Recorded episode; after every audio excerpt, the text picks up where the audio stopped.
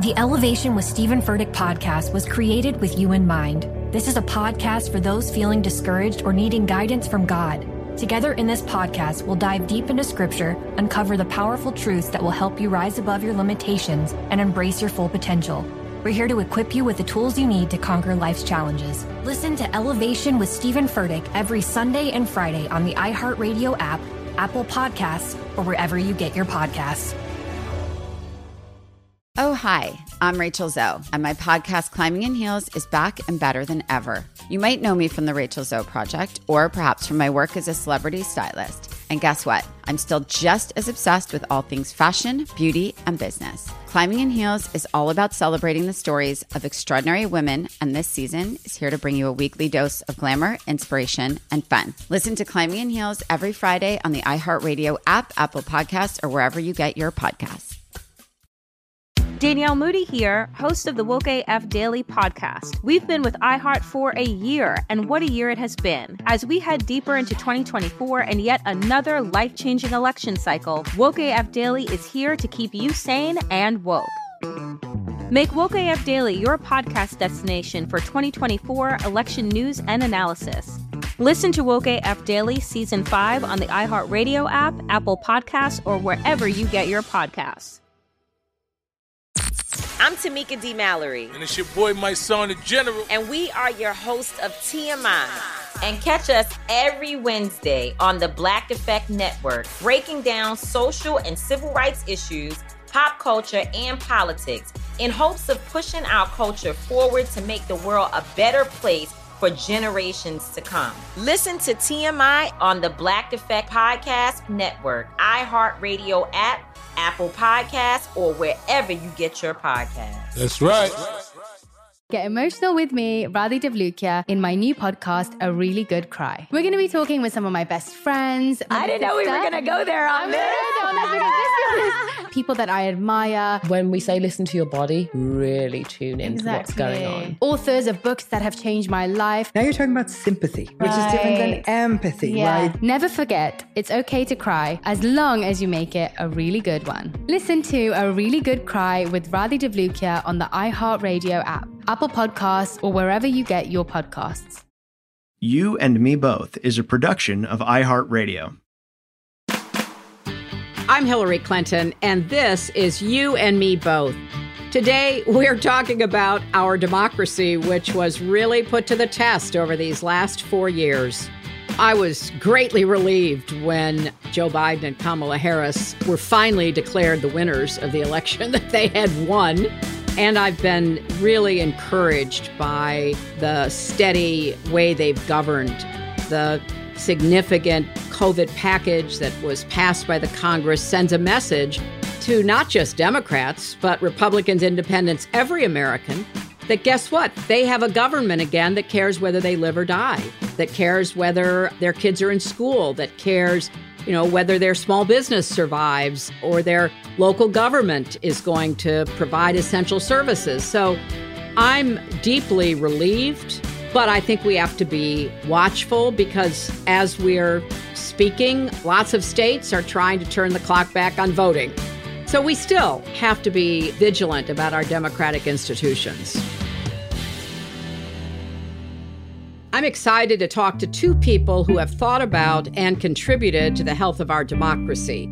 We'll hear from Rashad Robinson, one of the most tireless activists I know. But first, I'm talking with writer and journalist Masha Gessen. Masha is someone whose career I have followed for a long time. Masha grew up in the Soviet Union and has written a lot about the resurgence of autocracy in Russia.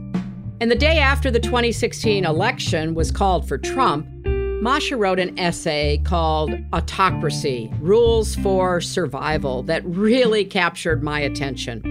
Masha told us we should be worried about autocracy right here in the United States, which I know sounded alarmist to a lot of people. I thought, however, that it had the ring of truth. So I asked Masha to join me on the podcast to talk about how our democracy fared under Trump and where we are now. Well, let me start by saying how really delighted I am to speak with you, Masha. I have been an avid reader and follower of your writing and speaking and appreciate very much all of your insights into what's going on in our world today. Thank you so much. It's such a huge honor to be talking to you. Almost immediately after Trump was elected, you wrote an essay called Autocracy Rules for Survival, in which you argued that our laws, our democratic ideals, and institutions were at mortal risk how did you come to that realization so early? You know, I mean, I'd, I'd spent the couple of years before Trump's election writing a book called The Future is History How Totalitarianism Reclaimed Russia. So I'd spent two years actively thinking about that every day and thinking, you know, how do you define totalitarianism? What are the signs? How do you know you're in it? How do you know it's it's ending?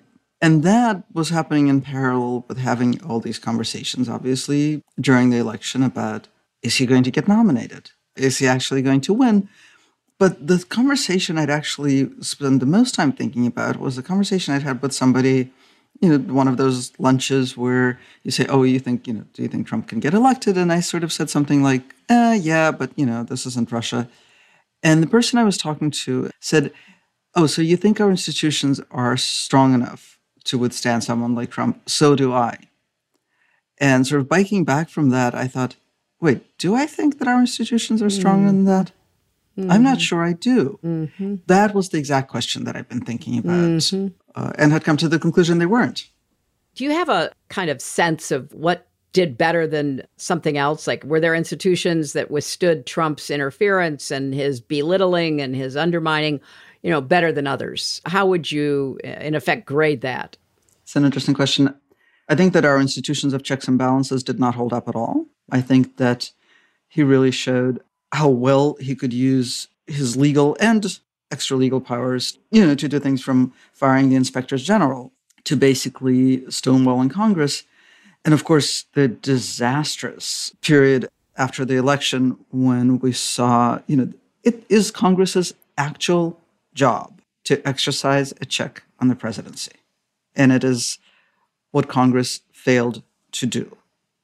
And we had, even after the insurrection, more than 100 Republicans in the House vote against certifying the election, which I just think is terrifying. So, failing marks all around there. Um, I think that he did an incredible amount of damage to the courts, uh, more than we realize at this point by packing the course, which is, of course, part of the autocrats playbook. And if we move on to the media, I think we, you know, there's some, there were a lot of failures. There were also some incredible successes. I mean, I think we saw investigative journalism unlike any that we have seen before. Mm.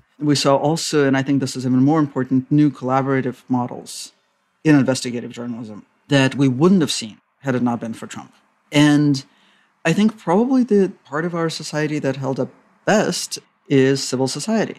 You know, organizations like the American Civil Liberties Union, which is all they did for four years was fight Trump.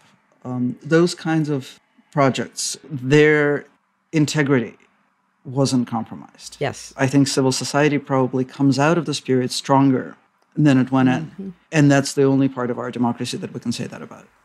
But I wanted to ask you now that we have seen a real life insurrection in the United States with an attack on our Capitol. How would you, knowing as much as you do about autocracy and totalitarianism, have handled it? What else could we be doing or should we think about? Right. There are th- a couple of things that I want to sort of take as premises. Right? One, you mentioned that in the book I tried to set out the benchmarks for how an autocratic attempt happens. But I also try to grapple with something which is that you know it never happens overnight. Mm-hmm. The way that we learn history, you know, we collapse events that happen over time into single events, like the Reichstag fire, right? We imagine that mm-hmm. the entirety of Nazi rule came into being with the Reichstag fire. But the Reichstag fire happened in 1933, eight years before the Holocaust began. There were things happening over the course of those years that made it imaginable for Germans that they would try to take over the world. And I've always been obsessed with sort of what happens between the beginning and the end of a historical event. You know, so to me, looking at the insurrection and, and the outcome of the election in general, a lot of people have sort of breathed a sigh of relief and said, well, look, you know, our institutions held up. Hmm. And what I see is that, well, look, you know, it takes time to destroy institutions. In Russia in 2021, we're seeing the dregs of the court system still being used to jail Alexei Navalny. But they're still using something that they're calling the courts, right? It's like exactly they pounded them into the ground. They're holding court hearings in a police precinct, right? They're charging them under non-existent laws, but they're still using sort of the remnants of the institutions. So what I see is evidence that our institutions are, haven't been entirely destroyed, but not that they've not held that they up. are holding strong. Right. I think that's a very important point, and I've often wondered about this myself. That authoritarians often remain committed to the charade of institutions. You know, they pack the courts, they change the laws, they subjugate those institutions, but they don't eliminate them. And there still is a recognition on the part of an autocratic regime that they have to have these kind of indices of normalcy in order to run a government. You know, I always was struck how when Allied troops were liberating the death camps, the remaining Nazis, before fleeing, tried to destroy evidence. You know, they tried to burn the gas chambers, they tried to destroy the clear evidence of what they had done there because they knew, despite all of the efforts to propagandize and to brainwash and to turn them into cult members, they knew that there was something that would not withstand scrutiny. So, what do we do? I mean, the long term effects of the Trump presidency are still being, I think, felt and assessed. So, what are the rules for surviving autocracy that not only we as you know citizens, uh, but the press and other parts of society should be following? I think we need a huge storytelling project. Interesting.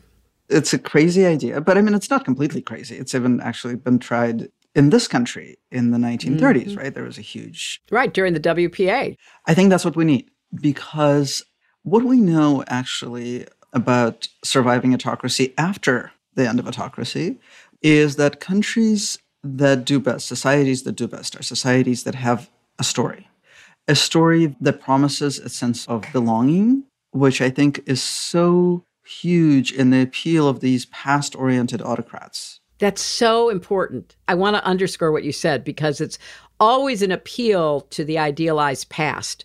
Make America great again. It used to be, it isn't any longer. Right. Hitler's contemporaries, Erich Fromm, the great psychoanalytic social psychologist, wrote a lot about that idea that the autocrat comes in and promises a return to this imaginary past when you didn't feel this extreme level of anxiety. There is an extremely high level of anxiety that, of course, gives us autocrats in the first place, right? A sense of social and economic displacement and a sense of, of profound uncertainty. And what you need for that is a story about the future that is as glorious as that story about the past is grand. And a lot of people were really upset that you know politicians were saying this is not who we are when we're looking at the insurgency. And I actually think that that's a seed of the kind of story that needs to be told. The this is not who we are should really be understood as aspiration, mm-hmm. as this is not who we are in the way that we imagine ourselves.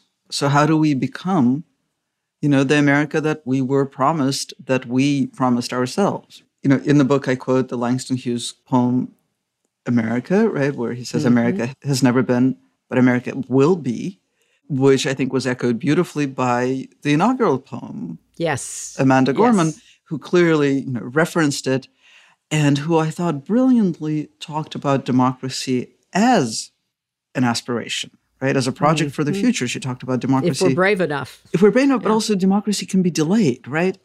And by saying democracy can be delayed, she's saying democracy is always in the future. Democracy is the thing mm-hmm. we're going mm-hmm. toward. Those are the seeds of a kind of storytelling project that can be radically inclusive. I love this, Masha. I love this idea. You know, it's interesting to me how countries, how nations tell themselves stories. And I have to ask you, what is the story that Russians are telling themselves right now? Is there a different story, or do Russians have to wait until Putin is somehow gone? I think there is actually a collision of stories, right? The, the story that Putin has been telling for years is this very nostalgic story about a glorious past. It is centered entirely around the Soviet victory in World War II. It's the ultimate legitimizing event of the 20th century for the Soviet Union. It's what made the Soviet Union a superpower, and it also, by sort of legitimizing the post war period of being a superpower, it also legitimized the pre war period of the Great Terror. Interesting. But for the Great Terror, you would not have had the victory. Exactly. Okay. And so that that manages to, you know, sort of gloss over the entire 20th century and create this kind Mm-hmm. of beautiful story of of victory and being right. And I think Navalny has actually been telling a very different story. He has this insistence on acting as though Russia could actually be, you know, a country with an accountable government, with transparent elections, with mechanisms that work. The basic story that he is telling is the story that it is possible to have good, accountable government in Russia, which is a radical idea. Which does throw it into the future, like you were suggesting, is one of the best ways to counteract the organized look back nostalgia that autocrats rely on. Exactly. Yeah. He, he uses this phrase, the wonderful Russia of the future. And he talks about what will happen in the wonderful Russia of the future. We're taking a quick break. Stay with us.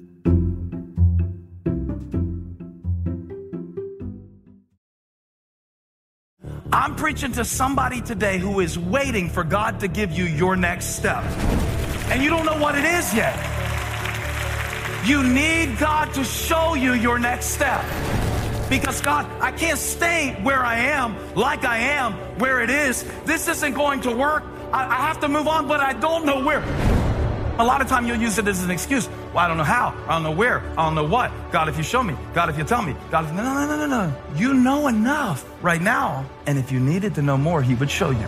Hey, this is Stephen Furtick. I want to invite you to listen to my podcast, Elevation with Stephen Furtick. I am here to help you for the battles that you face in life, for the times when you feel discouraged, for the times that you need guidance from God. I want to give you the truth of what He says about you to help you rise to your full potential. Listen to Elevation with Stephen Furtick every Sunday and Friday on the iHeartRadio app, Apple Podcasts, or wherever you get your podcasts.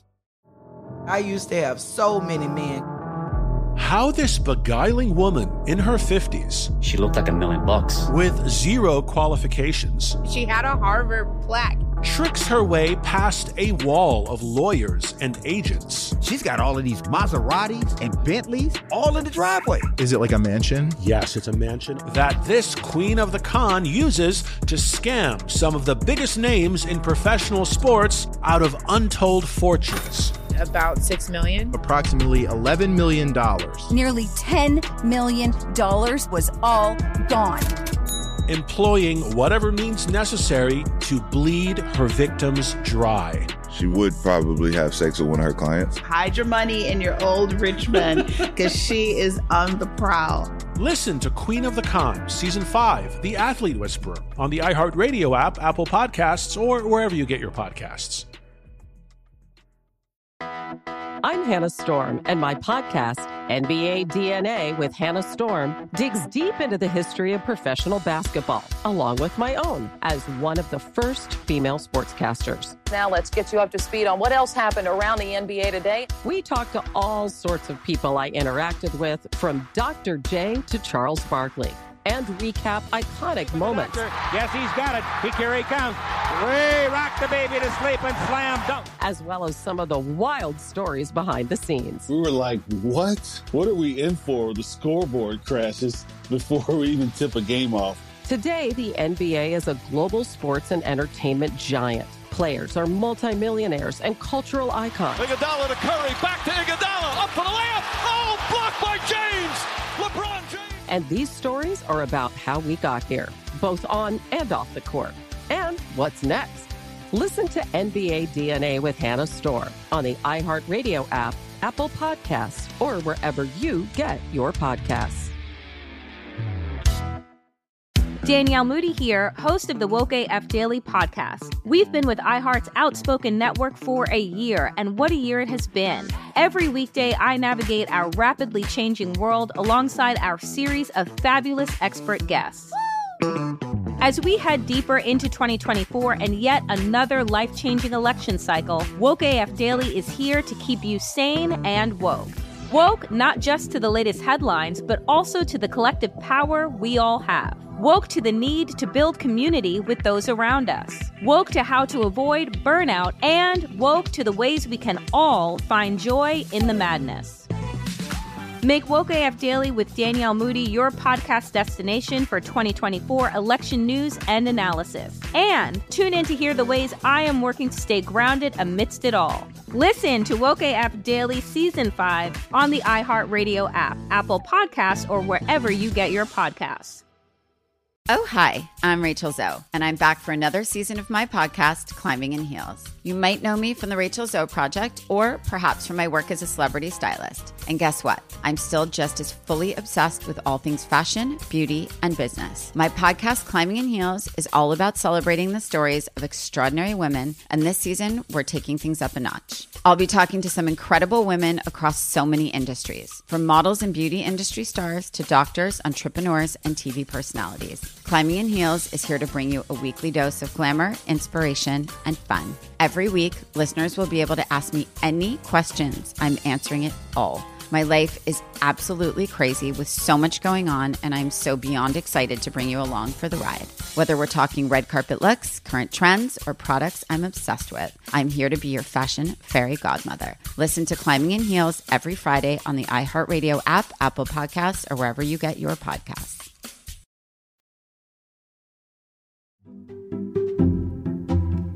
So I'd love to close with this because I, I love talking to you, and maybe when we are all vaccinated, we can continue this. But um, I'd love that. You know, you're an immigrant and you're a refugee, and those are two parts of your identity that have been long tied to the story of America. But as you wrote in Surviving Autocracy, the immigrant story was the story that the Trump administration abandoned. And there are lots of stories that the United States could tell now. And moving forward, what do you hope the American story would be again? Well, I don't have to tell you that the immigrant story is at once inspiring and problematic. The idea that this is a nation of immigrants elides the story of those who came here against their will. Right. And also the story of those who were here before the settlers arrived. Exactly. And the extraordinary prejudice against wave after wave of immigrants who came in the years since. But, you know, that underscores the need for some kind of reinvention of the story, mm-hmm. right? You know, we are at a crossroads in terms of telling the story of this country. How do we combine the story of a country founded on a set of beautiful abstract ideals that also systematically failed to live up to those ideals? And I hope it can be a story of these ideals are still possible. I agree. These ideas are still the foundation of our potential unity. I mean, I think we're so close to actually being able to grab it as a story and as a way to move forward. But it has to be a huge national project with like visible leadership. I mean, what I imagine is writers and facilitators going out to every public library in this country when we're all vaccinated and holding storytelling sessions, holding town halls. I mean, we have these beautiful American rituals. And I think some of the more interesting arguments about how we do the reckoning, if we do the reckoning now, has had to do with what kinds of rituals we employ. You know, do we employ the Senate hearings? Do we employ court hearings? But I think we need to employ the existing rituals of, of public gatherings in the, in the United States. You know, gather town halls, mm-hmm. tell stories, come together in telling these stories, and figure out how we move forward and rebuild on the basis of those ideas on which the country was founded, which is a very different concept than sort of, okay, the institutions held up, let's go back to normal and act like none of this ever happened which I'm really scared. I am scared about that too. And I think it would be such a serious error. And the next couple of years is going to be a, a real test. I actually think that Biden is well suited for this period because of his personal story, which is a you know deeply human, resonant story about suffering and and redemption and and forgiveness and all that goes with it. But the organized approach that you're describing could be exactly what is needed. And so I, for one, am going to be promoting the idea. I will give you full credit for it, Masha. I, I don't need credit. I need somebody who's an organizer like you and not an agitator like me. So, well, to be continued. And thank you for your incredibly insightful and very important writing over the last years. Thank you, Secretary Clinton. It's been such an honor to talk to you.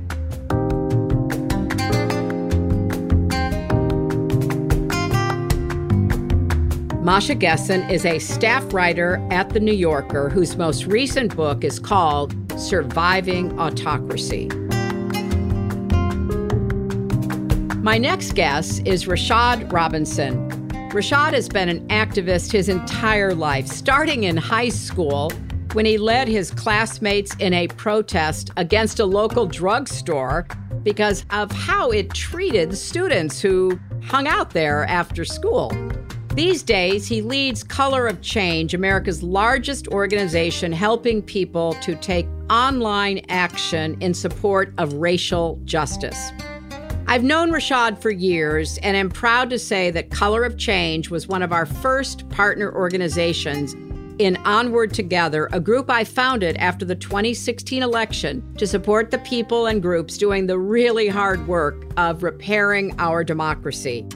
Rashad is one of the most energetic people I've ever met, and he's also known for his trademark hats, which he's almost always wearing. I was thrilled to catch up with him. Hi, Rashad. Hey, how are you? I think they're calling me about a grocery delivery, unfortunately. Hold on, this is the pandemic moments, yeah. No problem. All right, there we go. Okay. Yeah. Well, welcome to the show, Rashad. I am so excited about having you as a guest on this podcast. Well, thank you for having me. It's an honor and a pleasure.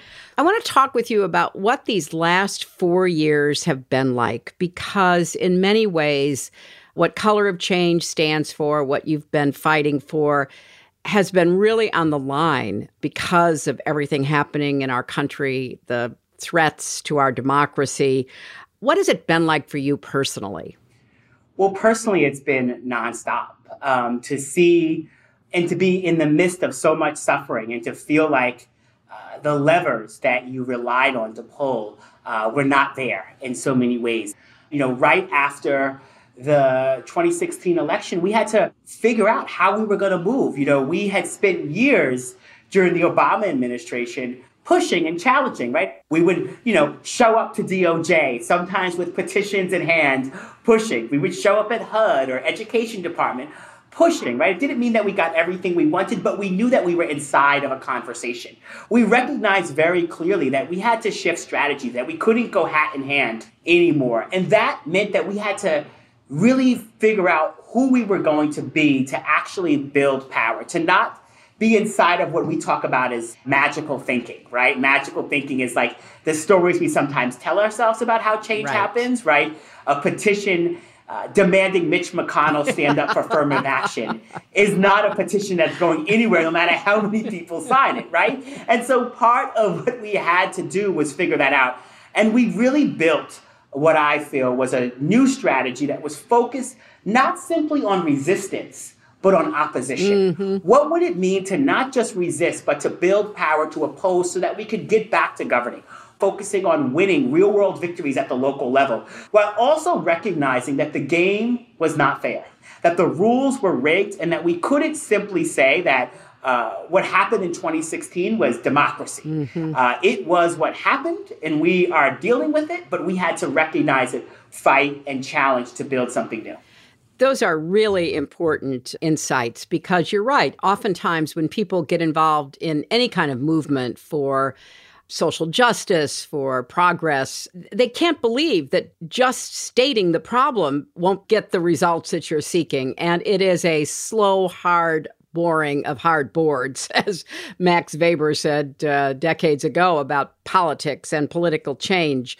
You know, when we look at what you had to face during the four years of the Trump administration, in your opinion, how close did we come to actually losing our democracy? Well, you know, I think it's still under contention, right? You know, mm-hmm. we, right after the election, we started going on white nationalist sites.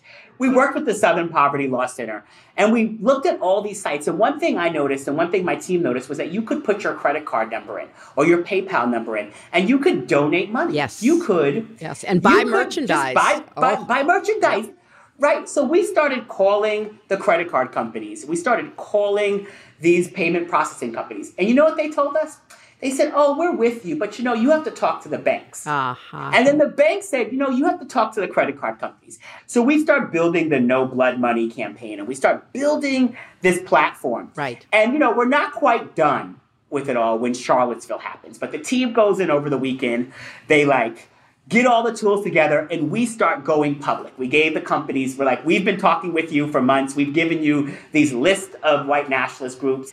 And then within about 24 hours, they start sending us a list of white nationalist organizations that they are cutting off for processing fees. No law had changed. Exactly. Right? And so, to the extent of what institutions will allow to happen that will put us all in harm's way because it serves some sort of interest we all have to recognize that that hasn't gone away. Mm-hmm. And that part of what we have to do is really uh, double down on all of the vehicles that I believe actually get us closer to real change. And I think that there are no greater drivers right now than racial justice and gender justice. Not only because there are motivating forces, if you think about the Women's March, or if you think about the uprisings over this summer, as some of the strongest vehicles to actually getting people into the streets, right. to getting people mobilized.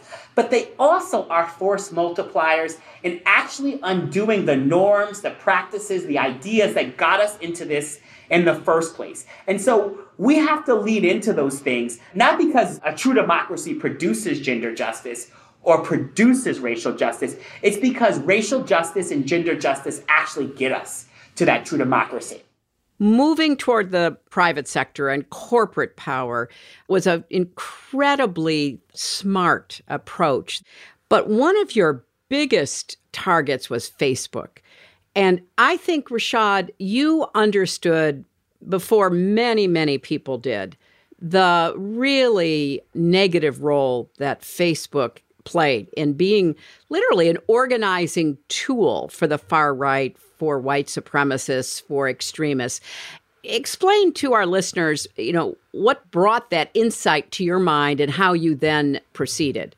At first, Black Lives Matter activists were being doxxed on the platform. And so we sort of reached out and we started pushing and we tried to get some action. And we were getting all sorts of stalling that just didn't make sense. Like, why wouldn't you just deal with this, right? And then you know, there was a woman by the name of Korryn Gaines, a woman who was having a mental health episode. She had her Facebook Live on. She was having an interaction with police. Her young son was there in, in the city of Baltimore. And the police called Facebook and had them turn off her Facebook Live. And Korryn Gaines ends up dead, and there's no video. Mm.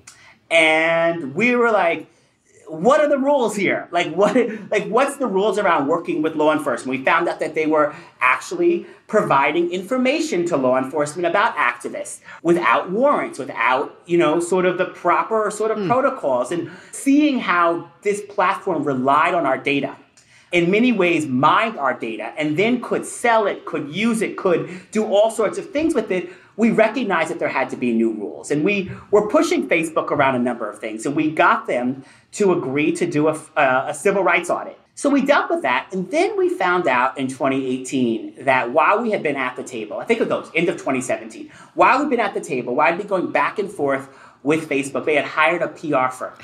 uh, called Definers to attack us. And I and I only found out from the New York Times. The New York Times called us and they, you have comment on this story we just published. I was like, what story you just published? And at this point, we had been at the table. They had been talking about the audit. We had been working with them, and it was like very clear that they had no intent on moving it was a charade. forward. It was a charade, wasn't it? That's exactly what it is. We will always lose with both Facebook and even with big corporate power in Mhm. Washington or in Silicon Valley. We will always lose in the back rooms if we don't have millions of people lined up at the front door. We'll be right back.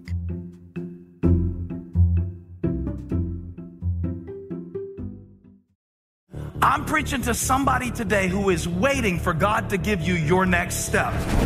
And you don't know what it is yet. You need God to show you your next step. Because God, I can't stay where I am, like I am, where it is. This isn't going to work. I, I have to move on, but I don't know where.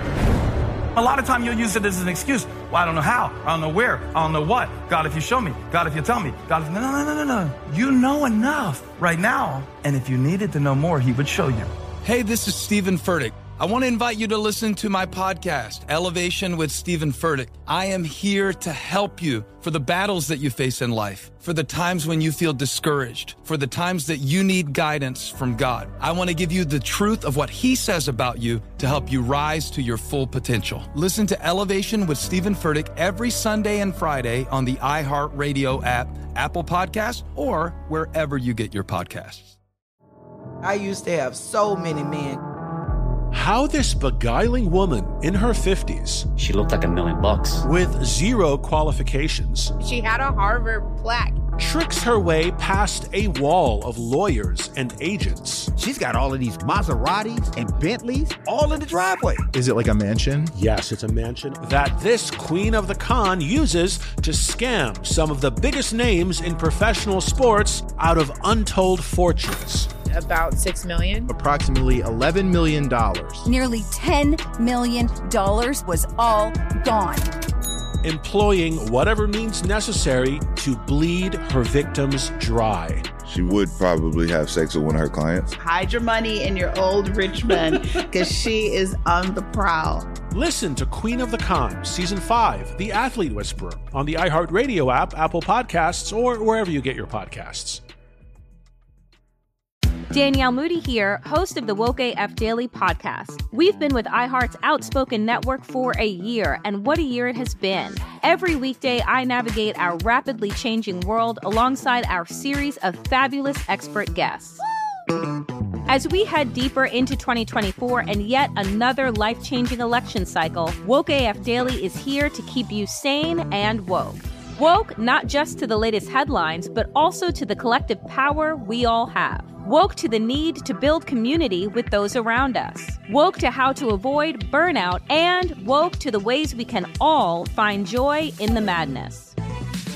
Make Woke AF Daily with Danielle Moody your podcast destination for 2024 election news and analysis. And tune in to hear the ways I am working to stay grounded amidst it all. Listen to Woke AF Daily Season 5 on the iHeartRadio app, Apple Podcasts, or wherever you get your podcasts.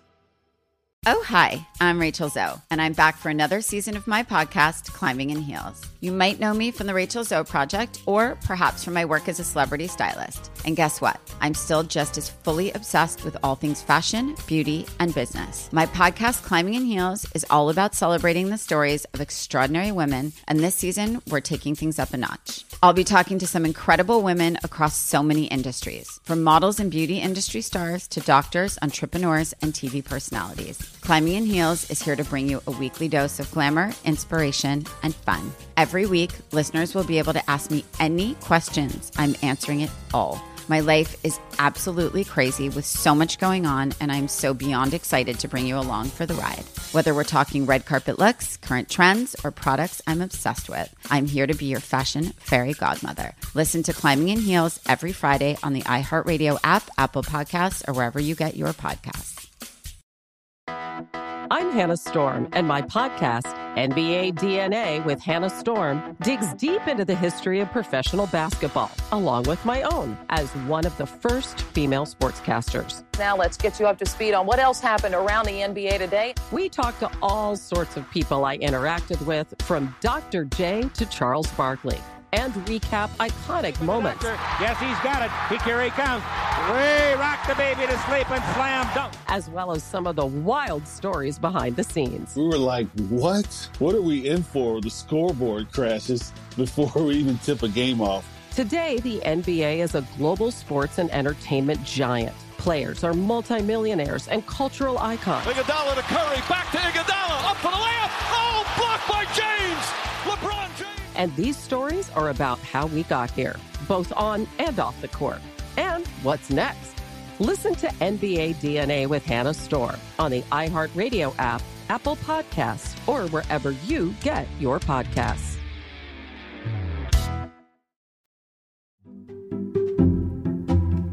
We know we still face these structural obstacles to democracy all the progress that was made in turning out voters and the huge numbers of black voters who made the difference, not just in, in the Georgia win for Biden, but in electing two new senators uh, in Georgia, uh, Latino voters, Native American voters in Arizona you know, we saw what it means when voting actually reflects the electorate of our country. So now we know that there's a concerted effort in a majority of states at this moment to try to make it hard again. So, what will Color of Change and all of your allies be doing to make sure that your voice is heard in this effort as well? Well, we um, are going to be there 365 days a year. And so part of what we've already pivoted to is the base building grassroots work and voter contact work and engagement work we do year round, focusing on places like Wisconsin, Pennsylvania, and Georgia, which all have Senate races in uh, 2022, focusing on places that will have key races in the House around the country, pushing the Biden administration. Like part of our job is to hold the line between what are real solutions and fake solutions and make sure that a vast um, administration with a lot of people doing a lot of different things is constantly focusing on giving us the narrative, the tools, and the real change that we can go out and sell. You know, one thing that I've, you know, told to folks in the administration is Budgets are moral documents more than anything that we say. Mm-hmm. And ensuring that the budgets match the aspirations. That if we say we want to hold people accountable for corruption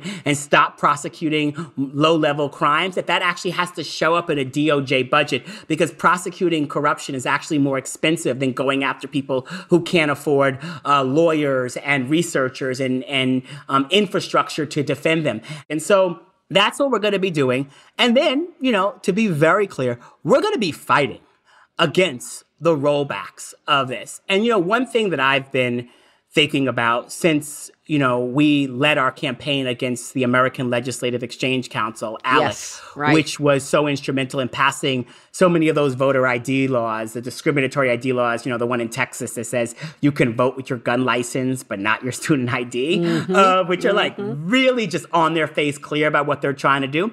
You know, we have been working to hold corporations accountable. I just recently had a conversation with uh, Reverend Barber about this in North Carolina, about the corporations in North Carolina that have stayed silent as their black and brown employees are attacks on their voting rights. Mm-hmm. The corporations in Georgia, the Coca-Colas and Deltas and, and companies, what are they going to say when their employee base are being attacked in terms of their ability to vote and cast a vote. And so part of this is, yes, we've got to be in those legislatures, but I'm also very clear that the political project of many of those legislators is to like hold on to power as long as they possibly can, even if uh, the people don't want them there anymore. Exactly. Yeah. And so what we have to do is go to the institutions that say buy our products use our services, and say that you can't come for our money by day and take away our vote by night. I love that. Well, I just can't tell you how much I love talking to you, Rashad. I love your sensibility. I love your strategic understanding of what we're up against in the in the world today. I want to end on a personal note. You've been, as I pointed out earlier, on the front lines of activism. Now you lead really one of the most consequential racial justice activist organizations in our country in the 21st century. What makes you hopeful? I mean, how do you get up in the morning and feel like sometimes it's pushing the same rock up the hill that you pushed yesterday and the day before, but you just, you know, get your energy up, you put on that hat that, you know, is your trademark and you start pushing. How do you keep yourself motivated? You know, so I, I, have so much hope and optimism. And this summer, you know, being quarantined before the uprisings was really tough. I'm a people person. I like to be out um, in the world and spend most of my time on the road in the other world. And so it was really tough. And then the uprisings happened. Up until the uprisings, the best that many of us thought could happen was we would uplift investigative journalism and we would clap outside of our windows for essential mm-hmm. workers who deserved all of the support and love. But it was racial justice that got people into the streets, got yes. people motivated.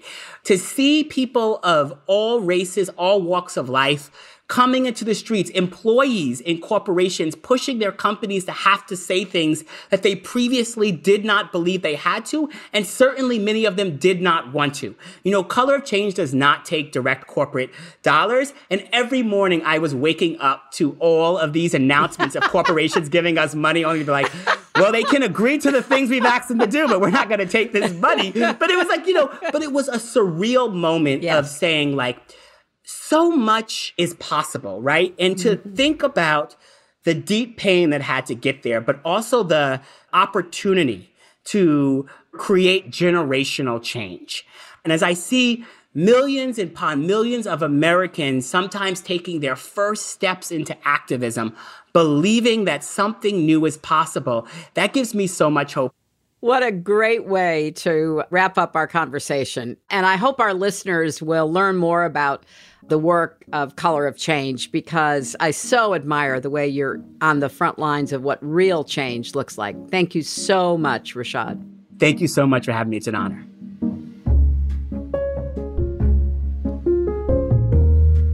To learn more about the incredible work Rashad and his colleagues are doing, go to colorofchange.org.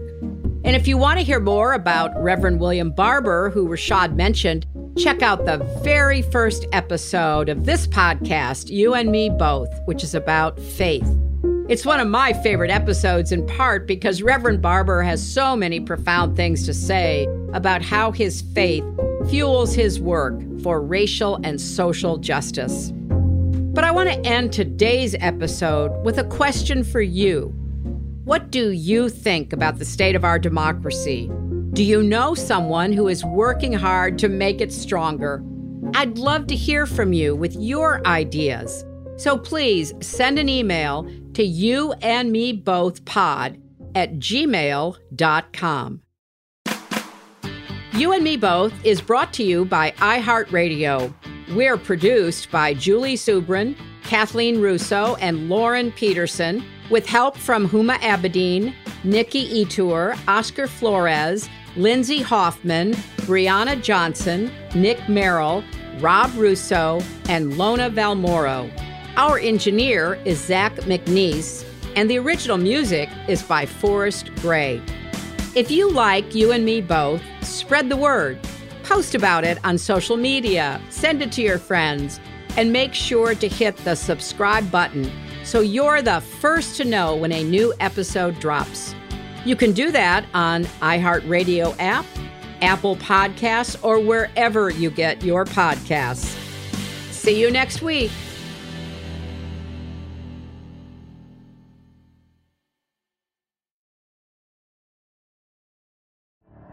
The Elevation with Steven Furtick podcast was created with you in mind. This is a podcast for those feeling discouraged or needing guidance from God. Together in this podcast, we'll dive deep into scripture, uncover the powerful truths that will help you rise above your limitations and embrace your full potential. We're here to equip you with the tools you need to conquer life's challenges. Listen to Elevation with Steven Furtick every Sunday and Friday on the iHeartRadio app, Apple Podcasts, or wherever you get your podcasts. I'm Tamika D. Mallory. And it's your boy, my son, the General. And we are your host of TMI. And catch us every Wednesday on the Black Effect Network, breaking down social and civil rights issues, pop culture, and politics in hopes of pushing our culture forward to make the world a better place for generations to come. Listen to TMI on the Black Effect Podcast Network, iHeartRadio app, Apple Podcasts, or wherever you get your podcasts. That's right. I'm Diosa. And I'm Mala. We are the creators of Locatora Radio, a radiophonic novela, which is a fancy way of saying a, a podcast. podcast. Welcome to Locatora Radio Season 9. Love at First Listen. We're older, we're wiser, and we're podcasting through a new decade of our lives. This season, we're falling in love with podcasting all over again and getting to the heart of our stories. We're going places we've never gone before, and we're bringing you along with us. With new segments, correspondence, and a brand new sound. Season 9 is kicking off with an intimate interview with Grammy Award winning singer songwriter Natalia Lafourcade. What's giving you hope right now? Well, when I see what music does to people, it gives me a lot of hope. If you liked Locatora before, you're going to love season 9. Subscribe to our show and you'll see why Locatora is your prima's favorite podcast. Listen to Locatora Radio as part of the Michael Cultura Podcast Network, available on the iHeartRadio app, Apple Podcasts, or wherever you get your podcasts. Danielle Moody here, host of the Woke AF Daily podcast. We've been with iHeart for a year, and what a year it has been. As we head deeper into 2024 and yet another life changing election cycle, Woke AF Daily is here to keep you sane and woke. Make Woke AF Daily your podcast destination for 2024 election news and analysis. Listen to Woke AF Daily Season 5 on the iHeartRadio app, Apple Podcasts, or wherever you get your podcasts. I used to have so many men. How this beguiling woman in her 50s, she looked like a million bucks, scams a bunch of famous athletes out of untold fortunes. Nearly $10 million was all gone. It's just unbelievable. Hide your money in your old rich man because she is on the prowl. Listen to Queen of the Con, Season 5, The Athlete Whisperer, on the iHeartRadio app, Apple Podcasts, or wherever you get your podcasts.